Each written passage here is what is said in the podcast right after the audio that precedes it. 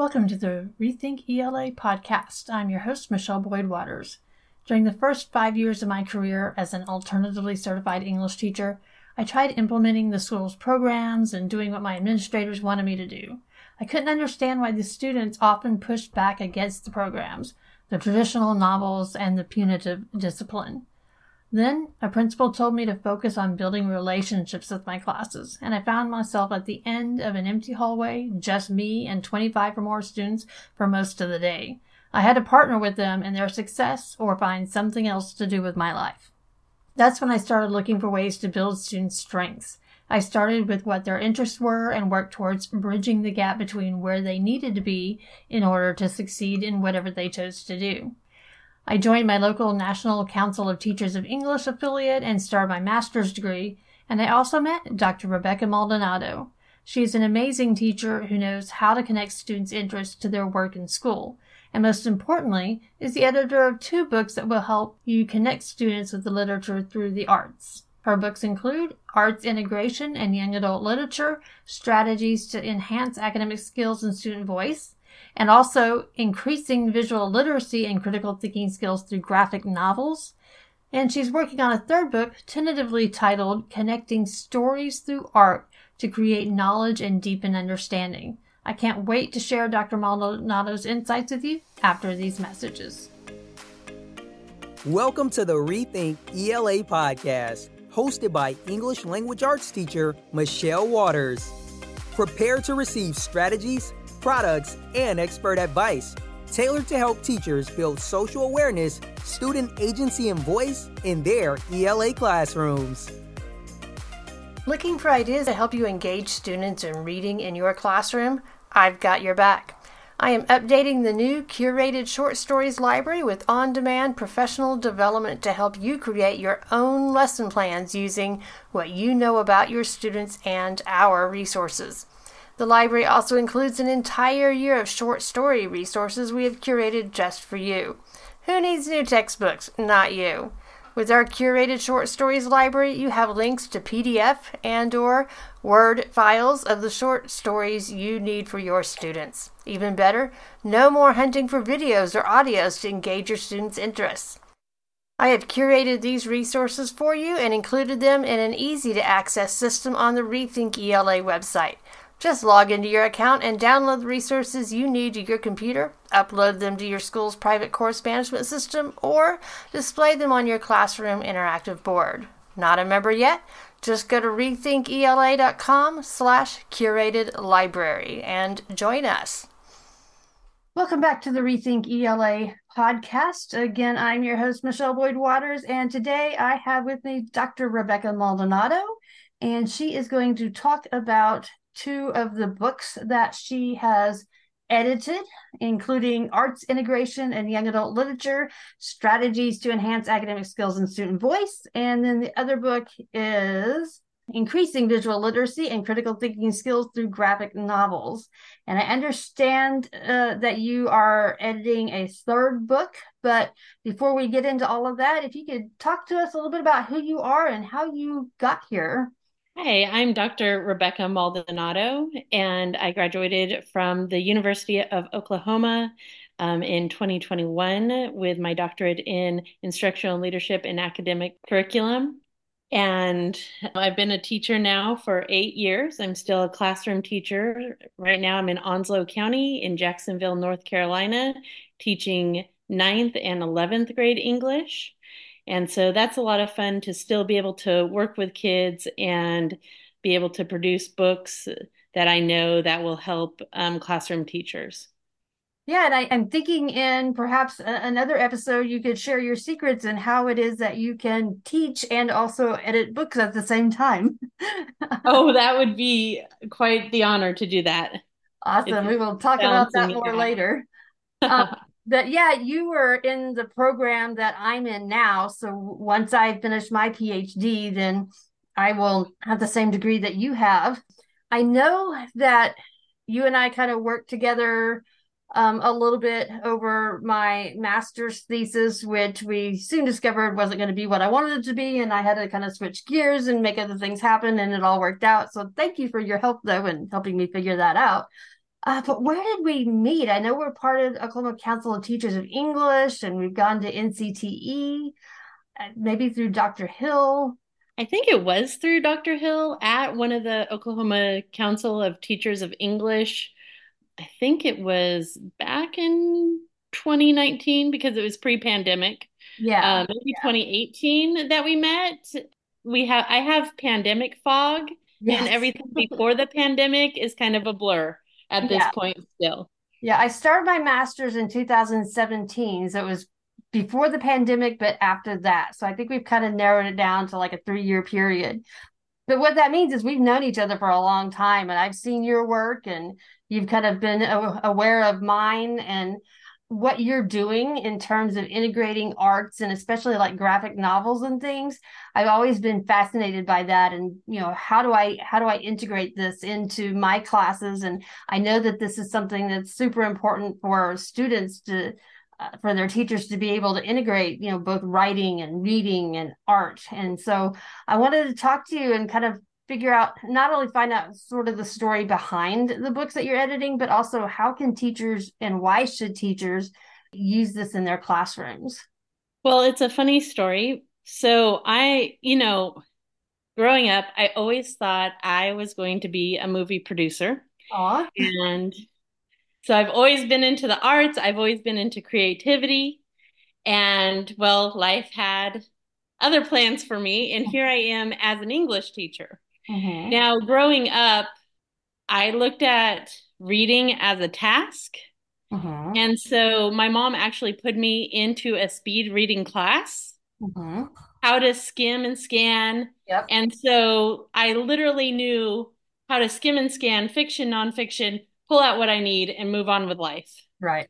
It wasn't until I started my master's with Dr. Hill at University of Oklahoma that I was introduced to graphic novels and young adult literature and what amazing stories they have. And it really helped me to slow down and actually enjoy reading and enjoy like seeing the pictures and not just take from it what I could and move on with life, as most of our students do right now, but to just sit and be with the book, be present with the book, be present with the stories. So I'm eternally grateful for him to introducing me to young adult literature, because if I was reading young adult literature when I was in high school and even, middle grades, mm-hmm. I probably would have been more of a reader than I was. Yes. So going from non-reader to a devoted reader, it completely changed my life. And so I want to give that gift to the kids that are reading now and learning to read. And I was just thinking, it sounds like this is kind of the difference between efferent reading and aesthetic reading, with efferent reading being, reading for a specific person, grasp concepts and meanings and what have you, and then move on, like you said, and then aesthetic reading where you're really just enjoying the emotions, the experience of reading.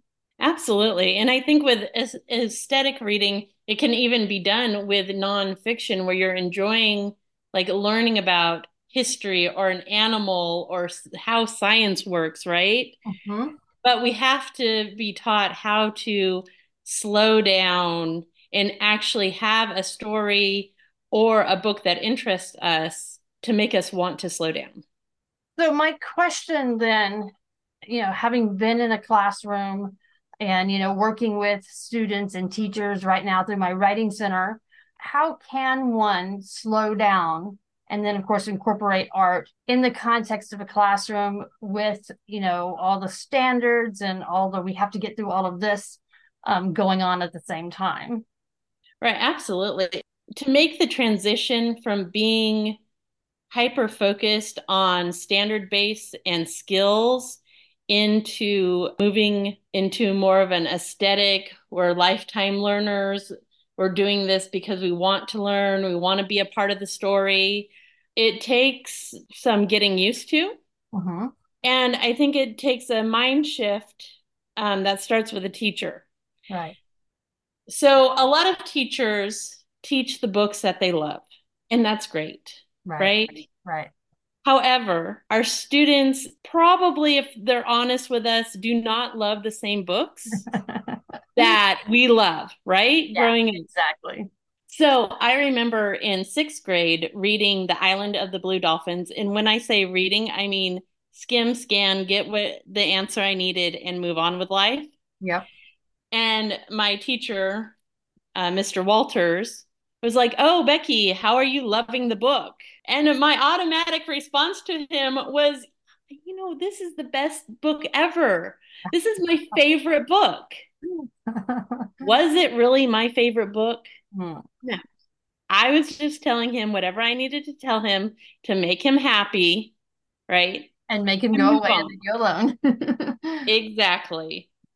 So, and I think that a lot of our students also do that, right? We have to acknowledge the power structure within a classroom. Yeah. So when you're talking to your students, whether you have a good relationship with them or not, you are still the one that holds the power in the classroom. Yeah.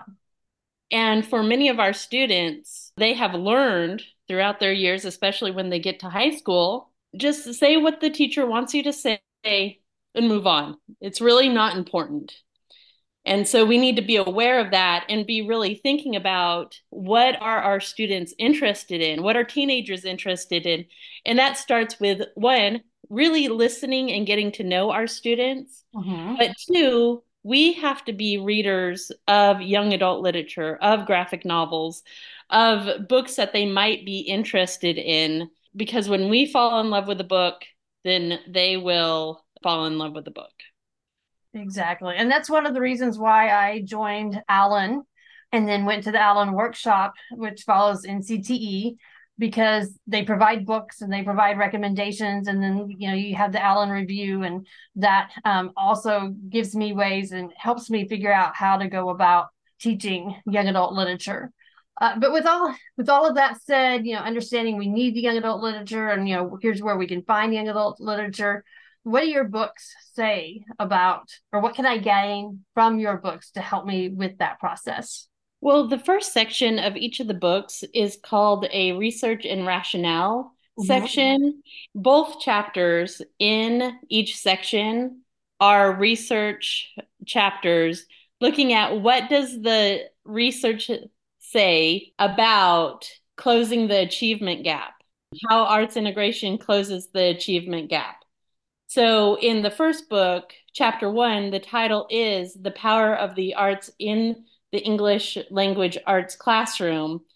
And K.W. Cohen and S. Rebecca Lee go into the research between arts and SAT scores, music and math, drama and verbal abilities, the research that's already been done on closing the achievement gap through arts integration in different settings. And so this really provides the confidence that teachers need, because sometimes when trying something new, right, you're like, oh my gosh, is this really going to work? Yeah. Is this really going to help my students?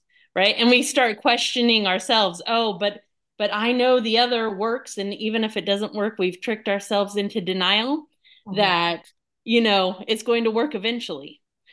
So it really gives you the confidence as a teacher to say, okay, here's the research, here's what it says. And then chapter two of the first book is From Stacks to Desks, a history of young adult literature and the case for inclusion. So Christian George Gregory goes through the entire history of young adult literature, why it should be included. He even has a list of the best YA literature throughout the years. So from 1930 all the way to present day. And he included a lot of the National Book Award for Young People's Literature. So if you're looking for a place to start reading and you're like, I don't even know, I've never read a young adult literature book, I don't know where to start, his list that he's curated, that's the place to start reading. Right? Just to start getting a taste of different amazing young adult books. Okay. So I'm you got me started scanning through the table of contents. And I'm looking over here like at chapter 7, the student X, centering student identity and agency via public arts and young adult literature.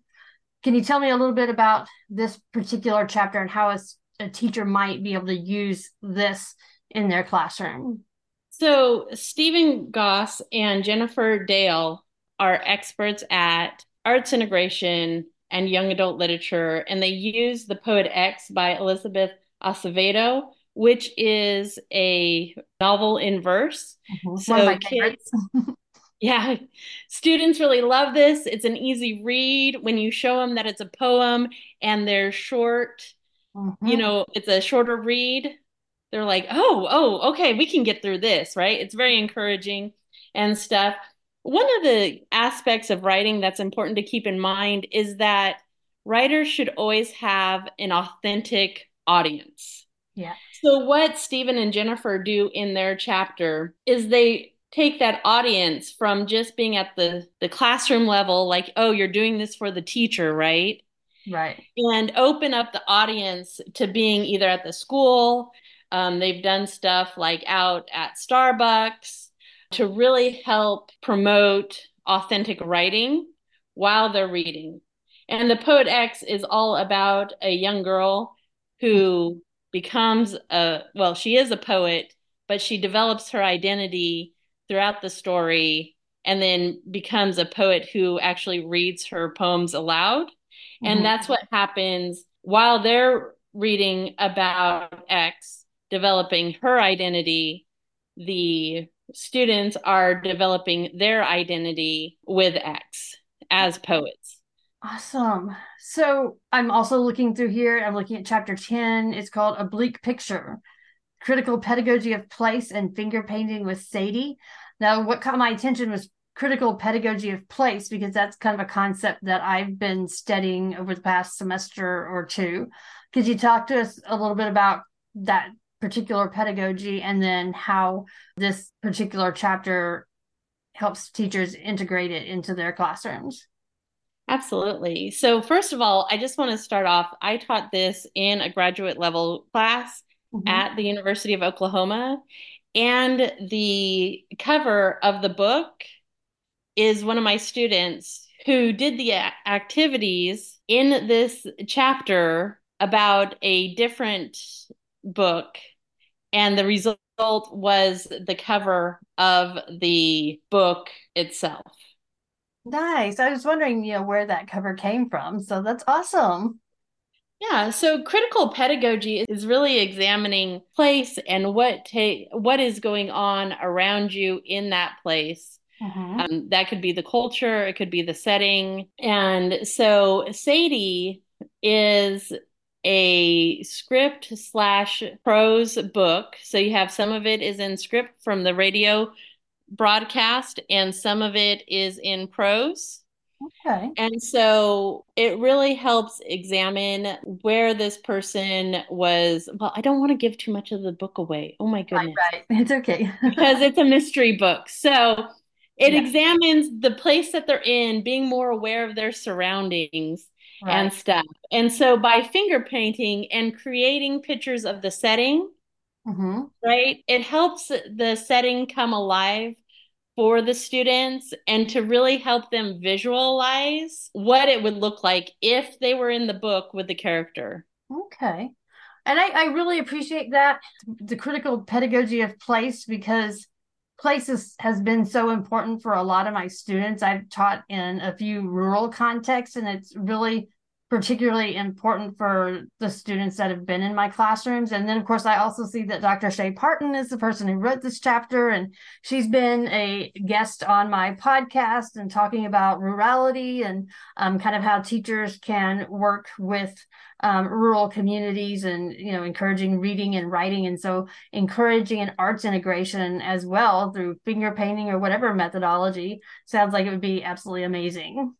Absolutely. And it also boosts their pride of where they live. I think sometimes people can be ashamed of whether they're in urban or rural settings, right? But to actually make a visual picture of where you're living and saying, yes, this is my home. Mm-hmm. It helps not only solidify the student's identity, but gives them pride on, yes, I'm from rural Oklahoma, or I'm from Brooklyn, New York, wherever they're from, you know, it helps develop their pride. Excellent. And so that, you know, helps them with their confidence and enables them to see that they can not just be consumers of content, but also producers of it as well, which will then, of course, help them increase their writing abilities and skills and motivation, which is kind of a big thing of mine. But in order to get there, in order to get them finger painting and writing and doing all of those things, you really got to find ways to get them engaged in reading first. And I know that I've got several students who, if I were to hand them 300-page novel, they're going to, you know, run screaming from the room if they could. But you hand them a graphic novel and they're like, oh yeah, I can do this. So can you talk to me about how teachers can integrate graphic novels into their classes? In chapter 2 of Increasing Visual Literacy and Critical Thinking Skills through Graphic Novels, Mandy Lusek talks about secondary students in ELA classrooms today need more than what stagnant single modal text can provide. Mm-hmm. In a world that is communicating visually and dynamically, students should be offered the skill needed to accurately receive them as well as produce them. Yep. Students should also feel validated in that the skills they already have and types of literacy they interact with outside of school are important by bringing that visual literacy into school. So a lot of our students are doing like really amazing things with art, mm-hmm. or it could be on social media. They're making TikToks, they're making YouTube shorts, right? Mm-hmm. And how do we bring that into the classroom is the real question. In working with, you know, in the context of my writing center and, you know, in other, you know, contexts as well, is starting with the students and seeing what writing or reading literacies they already have and using that as a jumping off point to value who they are and then push them in the direction of doing the more academic literacies that they are going to need in, you know, the real world or outside of school, I should say, as part of their careers or their collegiate journeys. And I think that's where this book comes in handy. And even if, let's say, you yourself are not very comfortable with the arts, the book takes you step by step on how to do these activities. And so if we're looking at chapter Fostering Independence, Analyzing Author's Purpose in Graphic Novels, which is chapter 8. Mm-hmm. One of the things I really love about this chapter is she lays it out as the student is the artist, right? Mm-hmm. What can we gain if we are all artists? Let's read this book as an artist. Let's just observe how the illustrator uses gutters, uses bleeding, uses other different techniques. Line and texture and color. Right? Don't worry about the words. Don't worry about the story yet. Yeah. Right? Just look and see, what do you observe? Mm-hmm. And stuff. So she's got really creative ways in the before reading activity, doing an acrostic poem with the graphic novel vocabulary. That way they're becoming more identical. That way they're having an opportunity to learn about the words in a creative way and being producers, right? They're not just writing down the definition of what does this word mean. So one of the examples she has of the acrostic poem for bleed is bleeding images together, layout spinning and swirling, energy dashing across the page, edges are no more, drawings cross boundaries. Mm-hmm. And so that really gives a creative way for students to start interacting as writers and as artists before they even get to reading, right? Exactly.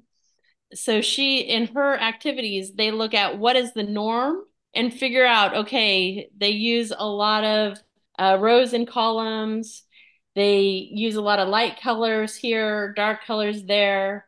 And then while they're reading, they're just looking for the exceptions to the illustrations, right? To really small chunk. We're not trying to get everything out of this book, but we're just trying to get one small chunk as artists out of the book. Yeah. Okay. And from what I understand, in the case of both of these books, the techniques that are being written about, that are being discussed, are not limited to just the specific texts that are included in the book. But like teachers, once they figure out how to incorporate the strategies and techniques into their classes, could use them with other books, right? Yeah, absolutely. And what I like about in chapter 2 of Increasing Visual Literacy and Critical Thinking Skills Through Graphic Novels is that Mandy Lusek goes into 5 different books and talks about how students responded in her classes from reading those books and doing activities in those books. So we have New Kid by Jerry Craft, The Marvels by Brian Selznick, Persepolis, Chopsticks, and To Kill a Mockingbird, a graphic novel. Mm-hmm. So even if you like To Kill a Mockingbird, you could very easily look at the illustrator's norms and how they use exceptions to pull the audience's attention, right? These are activities that you could use with any graphic novel.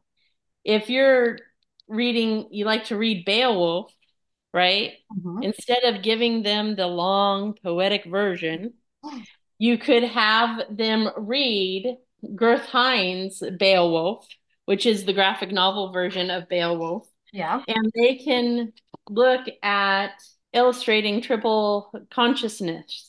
Yeah. Okay. Which is looking at the different layers of what is going into the power struggle within that story. Mm-hmm.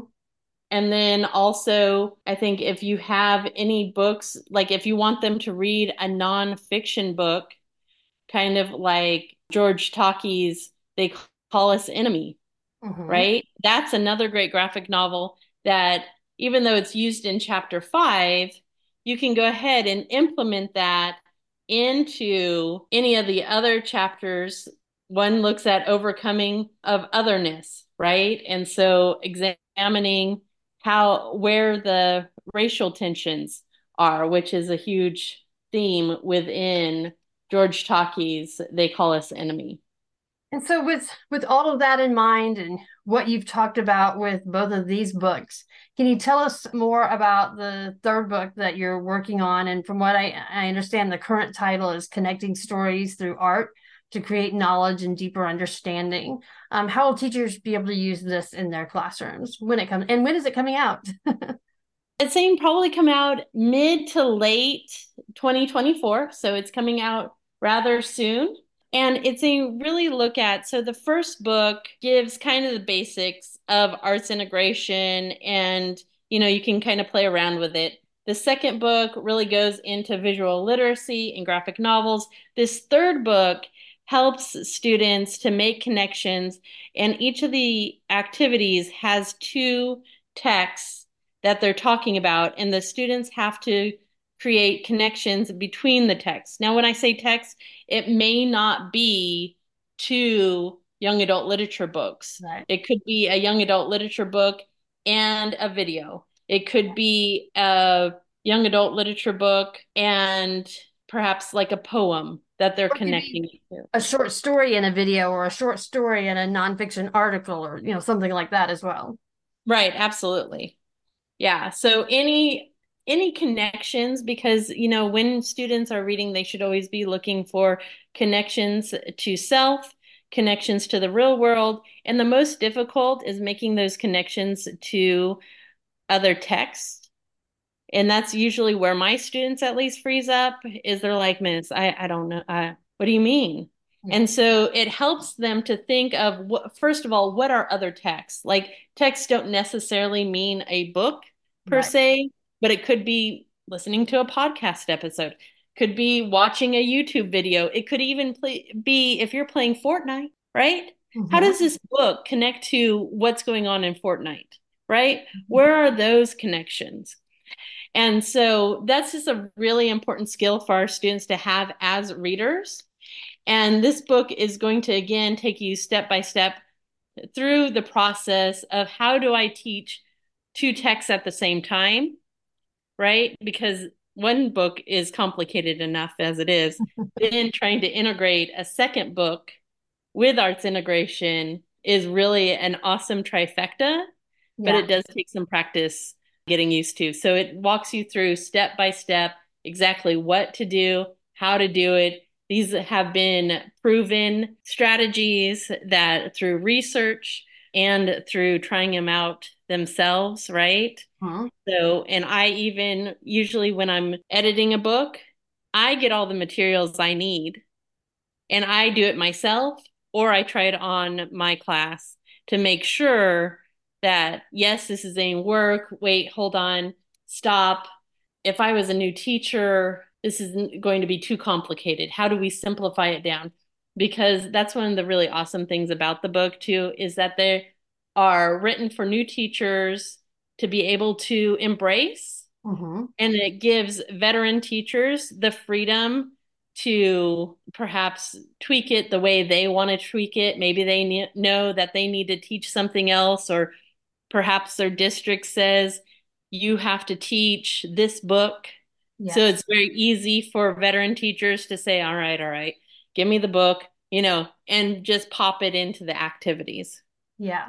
And I think one way that would be very beneficial for the students, or a strategy that would be very beneficial for the students and help them kind of help the teacher bridge that gap between what the students are interested in and whatever, book that the teacher is having to teach or, feels is important to teach, is maybe starting with that other text being something that students are interested in. You mentioned Fortnite.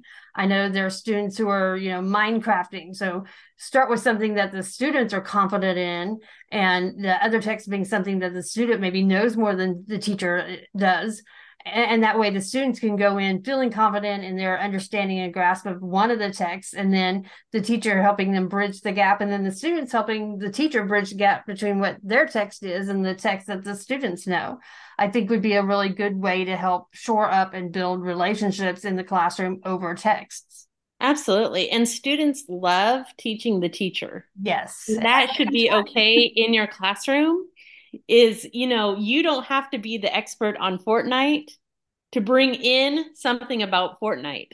Yeah. It also helps give more authenticity to what the student is doing, because they are going to want to show off their skills and everything that they know about Fortnite, Minecraft, Roblox, whatever it might be, how to do a TikTok dance video, which I am not an expert in. Yeah, I've had students try to teach me that. It just doesn't. I am not a TikTok dancer. But it really gives them a lot of, again, we go back to pride, self-confidence, mm-hmm. agency, right? Yeah. That this is their project. Yeah. One thing that we do get into on the third book is how to let students choose that other text, mm-hmm.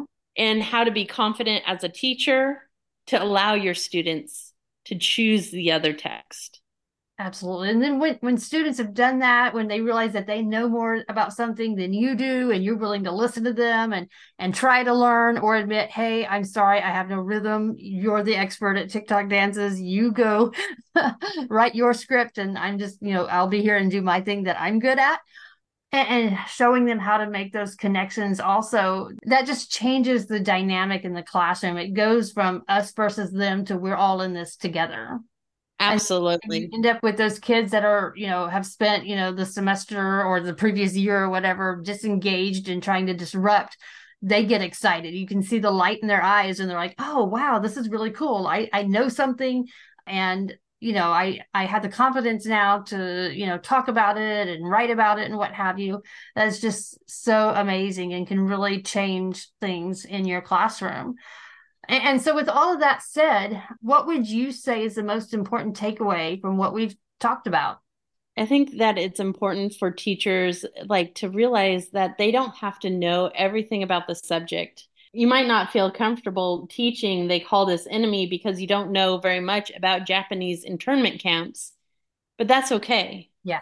We can learn about Japanese internment camps together, guys. Yeah. Let's see what we can learn together. That also changes the classroom dynamic from teacher-led to student-led when you say to them, I don't know why don't you research that and let the class know what you learned about this particular topic, right? Yes. But that also goes into arts integration too. Sometimes perfectionism, right, is why we think we need to know everything about a topic, about a subject before we can teach a book, right? We also think that we might have to be perfect at doing art, right? Before we can teach arts integration.